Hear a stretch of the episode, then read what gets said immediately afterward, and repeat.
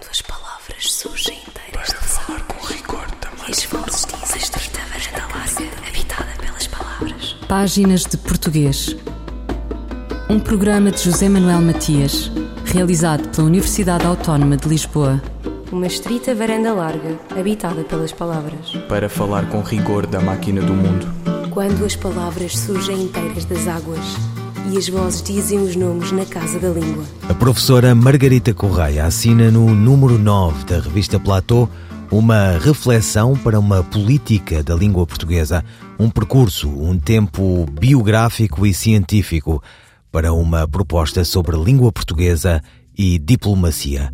A Platô é editada pelo ILP, Instituto Internacional da Língua Portuguesa, onde Margarita Correia foi responsável pelo Conselho Científico. O artigo desenvolve argumentos em favor da existência explícita de uma forma específica de diplomacia, a diplomacia linguística, e de formação específica nesta área para os diplomatas.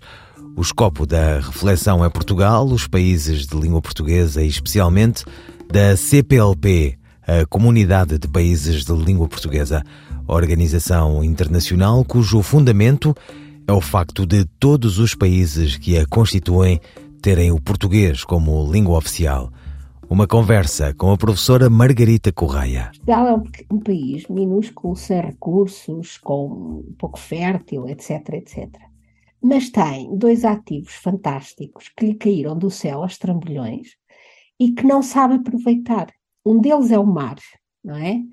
Que há aqueles discursos muito bonitos agora da economia azul e não sei o quê, mas a verdade é que nós há, há, há décadas que temos esta eh, zona marítima e nunca aproveitamos, não é? E, e a língua portuguesa, a língua portuguesa que De facto, no final do século XX não era uma língua assim tão interessante do ponto de vista económico, mas que a partir do século XXI, de facto, cresceu e é realmente um ativo incrível. Aliás, este, este termo ativo, a língua como ativo global, é um termo que eu vou buscar ao Luís Reto e aos trabalhos do Luís Reto. Sinceramente, a mim entristece-me que Uh, os nossos políticos em geral e os diplomatas, mais não são do que representantes dos políticos, não tenham mínimo de visão para perceberem que têm nas mãos duas galinhas dos ovos de ouro. Aliás, eu acho que estes até são ovos diamantes, não é? E, e não tenham nenhuma preocupação com eles, quer dizer, não, não consigam. Nós, a partir destes dois ativos, de facto, conseguiríamos fazer deste país um país rico, não é?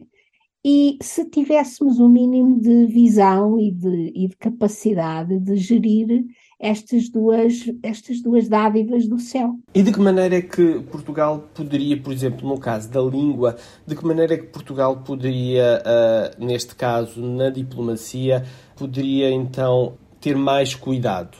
Antes de mais, uma coisa que me faz uma certa impressão quando falo com alguns diplomatas é que uh, esses diplomatas, e às vezes até estão em cargos relacionados com a língua, esses diplomatas não têm o mínimo, mínimo de noção de conceitos básicos sobre a língua Nomeadamente, eles não são capazes de distinguir, por exemplo, que aquilo que nós consideramos uh, mal português, falar mal português, etc., é uma questão social e que as diferentes variedades do português, todas elas são variedades do português e têm funções, desempenham funções diferentes na sociedade. Evidentemente, na comunicação formal, nós temos que falar português formal, não é? Temos que seguir algumas convenções sociais, mas noutras situações o português é diferente, mas sempre é português. E essa, digamos assim, o facto das pessoas, destas pessoas não terem conhecimentos básicos sobre, por exemplo, o que é uma língua materna, o que é uma língua de herança, o que é variação linguística, o que é uma variedade linguística, a forma, portanto, são conceitos básicos de linguística e de sociolinguística, um, não só do português, mas também, pelo menos, das, das línguas dos países onde as pessoas estão a trabalhar, não é? É uma coisa que para mim é altamente confrangedora. Quer dizer, acho que os nossos diplomatas, de facto, poderiam contribuir sem grande esforço, poderiam contribuir basicamente para a difusão do português de uma maneira que talvez não o façam porque não por falta de vontade, eu isso até nem acredito, mas, mas por falta de, de conhecimentos básicos que estruturem a, a, sua ação do dia a dia. Ou seja, há aqui uma falta de formação. Eu suponho que sim, aliás, a minha sugestão é essa: é que exista uma formação. Não tem, não é nada profundo, quer dizer, não, não estou a falar em ter cursos de linguística, nem, não é disso que eu estou a falar, mas eu suponho que o nosso corpo diplomático teria bastante a ganhar se tivesse a possibilidade de fazer alguma formação uh, de linguística e sociolinguística. Pode ter diferentes formas, podem ser formações breves, podem ser programas de leituras, pode ser qualquer coisa, mas de facto uh, penso que isso iria melhorar bastante a atuação do, dos nossos diplomatas no, no estrangeiro não é? E, e, nos cargos que ocupam uh, a representação do Estado português. Neste seu artigo, no último, na última edição da Platô, da revista Platô, uh, chama a atenção para a questão da, da CPLP, que tem também a seu cargo a difusão da língua portuguesa, e uh, para a questão do Instituto Internacional da Língua Portuguesa, que diz que está uh, numa situação insustentável. Qual é essa situação? Quando eu afirmo que o ILP está numa situação insustentável, faço por, por diferentes razões. Mas, uh, digamos assim, para mim a questão central neste momento é que o ILP tem estatutos aprovados em Conselho Científico em 2005, tem novos estatutos aprovados em Conselho Científico em 2010, e a verdade é que nenhum destes estatutos estão efetivamente em vigor. Porquê? Porque qualquer destes estatutos teria que ser ratificado pelos Estados-membros da CPLP, não é? Porque os tratados que são assinados no âmbito da CPLP têm que ser ratificados pelos Estados-membros da CPLP. Por alguma razão que eu não compreendo, eh, não sei, que me escapa e não tenho que compreender porque eu não, não sou, não, não, não tenho ação política, não, não desempenho funções políticas, mas por alguma razão que eu não compreendo, os países não ratificam as decisões que são tomadas a partir do ILP, nomeadamente estas duas, que são, de facto, os estatutos, uns que foram aprovados em 2005, outros em 2010, só Portugal é que ratificou ambos os documentos, só Portugal é que ratificou ambos os documentos. E depois a situação é tão extraordinária que os estatutos de 2005 e os de 2010 são absolutamente contraditórios em termos da forma de gestão do ILP. É evidente que eu sou muito mais favorável aos estatutos de 2010, que estão, na minha opinião, bem feitos e, e, e poderiam um, ser extremamente importantes para condicionar uma, uma atuação boa do ILP.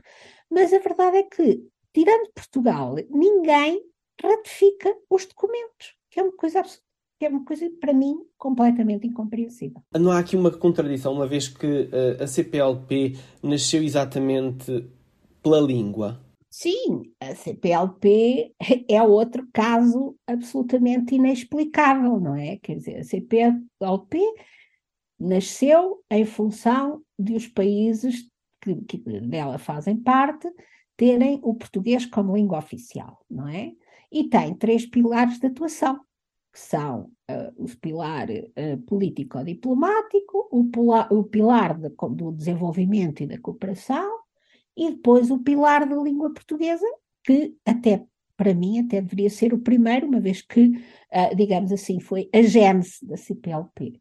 Mas a verdade é que eu acho que é por desconhecimento, não sei se é desconhecimento, se é descaso, se é desinteresse, sinceramente eu não consigo compreender, mas a verdade é que a, a CPLP trata a língua como um tema menor e não, que sem lhe dar qualquer importância. Uh, eu não sei se é só a língua, confesso, mas de qualquer maneira posso falar em relação à língua, é para mim surpreendente que a CPLP, por exemplo, não, não defina metas a atingir em termos de desenvolvimento da língua portuguesa. Margarita Correia, linguista e professora da Faculdade de Letras da Universidade de Lisboa, sobre o artigo da revista Platô, Língua e Diplomacia, uma agenda para o diálogo em língua portuguesa. A publicação é da responsabilidade do Instituto Internacional da Língua Portuguesa, com sede na cidade da Praia, Cabo Verde.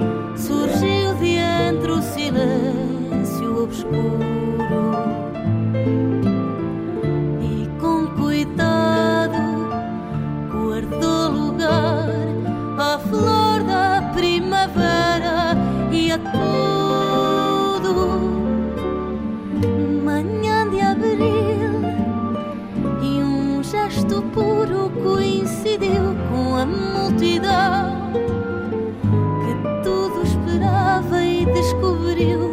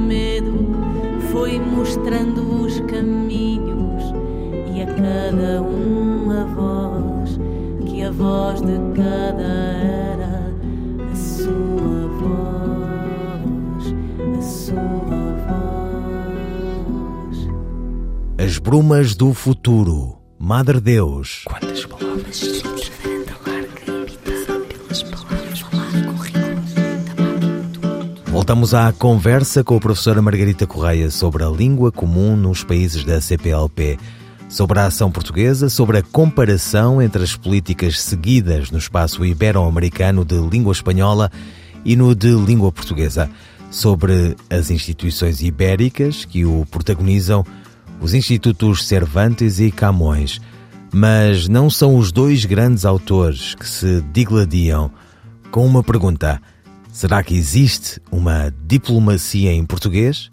Margarita Correia. Eu chego à conclusão de que não existe. Não é? Aliás, no próprio artigo eu, eu mostro que há um, um termo que não aparece não aparece. Um, eu não sou especialista em política internacional, em negócios internacionais, e, portanto, se calhar não tem que existir. A mim, como cidadã, como linguista, como pessoa que trabalha com as questões linguísticas e, em particular, as questões da língua portuguesa, a mim espanta-me. Uh, não, não consigo conter o espanto que me causa não haver, de facto, este conceito de política, de, de, diplomacia linguística e não haver, digamos assim, esta preocupação que os nossos diplomatas, uh, na sua ação, incorporem o próprio conceito de diplomacia linguística.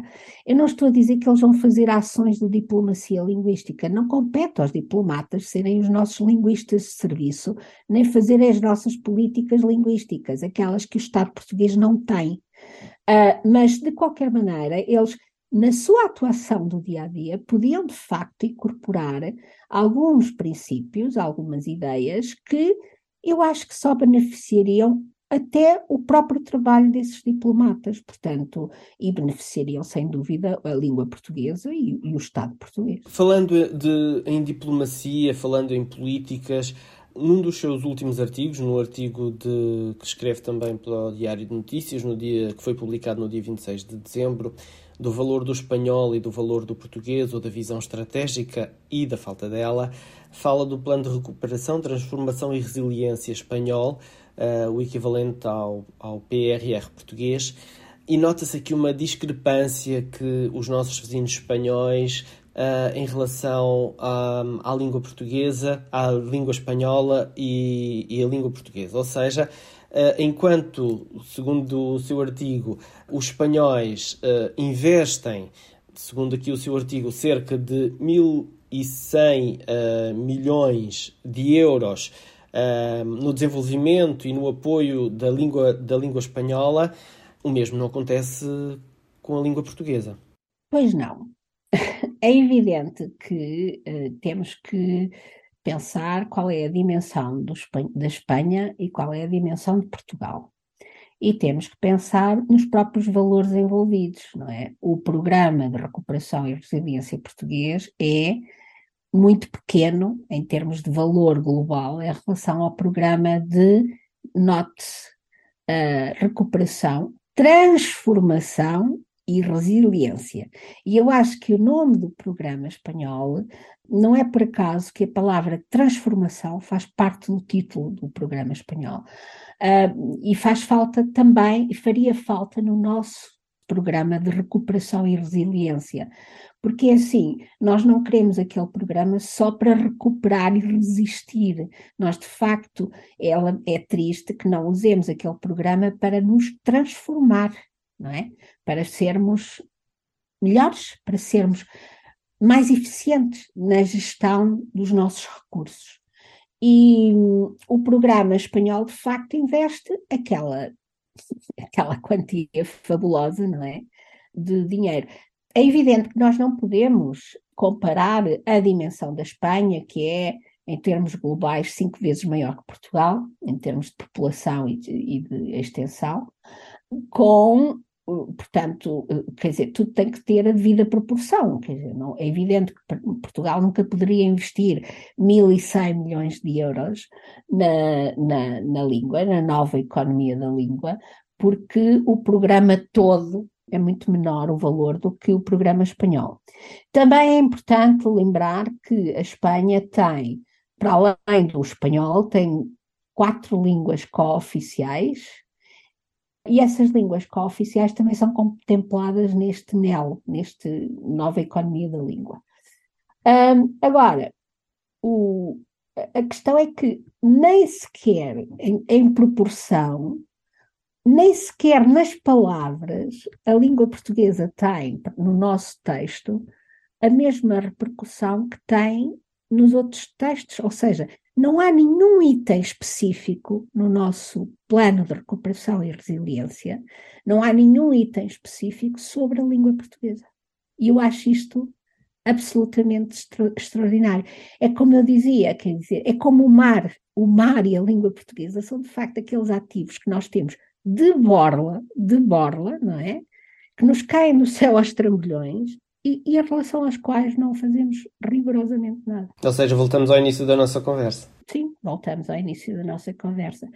É assim, eu, eu acho, sobretudo o que, o que eu acho é a sociolinguística nasceu na década de 60 e tem 60 anos, 60 e tal anos, mais ou menos da minha idade. E o que é espantoso é que todos estes anos depois, e depois da linguística fazer parte dos nossos currículos universitários desde os anos 80, não tenha havido uma transferência de conhecimento científico, linguístico, não é? Para as áreas da governação. Hum, temos um ministro linguista, sim senhor, que tem muitas outras coisas para fazer, obviamente. Aliás, o Ministério da Educação não faz parte da gestão linguística. A gestão linguística estava, de acordo com o programa do Partido Socialista, estava atribuída aos Ministérios dos Negócios Estrangeiros e da Cultura, ponto final. E, de facto, hum, pronto, são coisas que me, que me surpreendem um, e que fazem parte daquilo que eu sempre achei que é esta coisa de estar português, que é um bocadinho mitológica, um bocadinho olhando para as coisas como se, um, se as coisas só acontecessem por vontade de alguma divindade e tal, e, e que os homens de facto não pudessem interferir né, nos acontecimentos e é uma coisa que me deixa perplexa. Margarita Correia, linguista e professora da Faculdade de Letras da Universidade de Lisboa, sobre o artigo da revista Platô, Língua e Diplomacia, uma agenda para o diálogo em língua portuguesa. A publicação é da responsabilidade do Instituto Internacional da Língua Portuguesa, com sede na cidade da Praia, Cabo Verde. Olhemos para a pontuação das seguintes frases. O jovem que chegou ontem ficou a descansar. O jovem que chegou ontem, vírgula, ficou a descansar. É correto colocar uma vírgula no final da oração relativa e separá-la do verbo? A resposta de Carla Marques. A resposta é não. Para compreendermos por que razão esta vírgula não deve ser usada, é importante que se saiba que o sujeito destas frases inclui uma oração relativa, que é que chegou ontem. Ora, as orações relativas podem ter uma de duas funções: ou são explicativas ou são restritivas.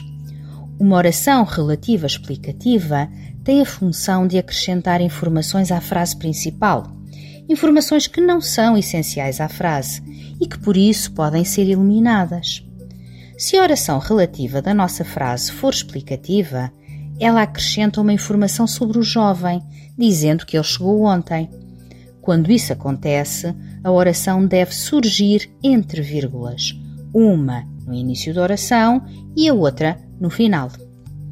Quando a oração é restritiva, esta incide sobre o nome e limita a sua significação. Deste modo, se a oração que chegou ontem fosse restritiva, ao incidir sobre jovem, levaria a que não se falasse de um jovem qualquer, mas em concreto daquele que chegou ontem. Neste caso, a oração não leva qualquer vírgula. Em síntese, uma oração relativa que restringe o significado do nome ao qual se junta não leva vírgulas. Se a oração apenas fornecer explicações adicionais sobre o nome, surge entre vírgulas e nunca se usa apenas uma vírgula em final de oração relativa. Carla Marques sobre a pontuação e as suas subtilezas.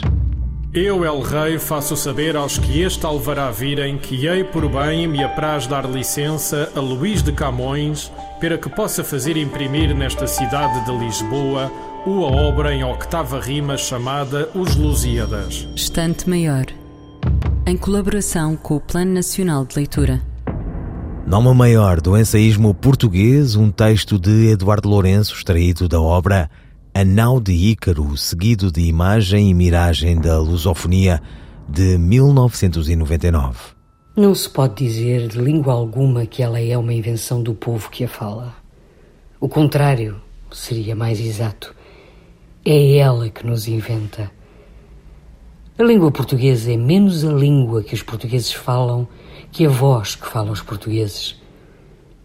Enquanto realidade presente, ela é ao mesmo tempo histórica, contingente, herdada, em permanente transformação e transhistórica, praticamente intemporal.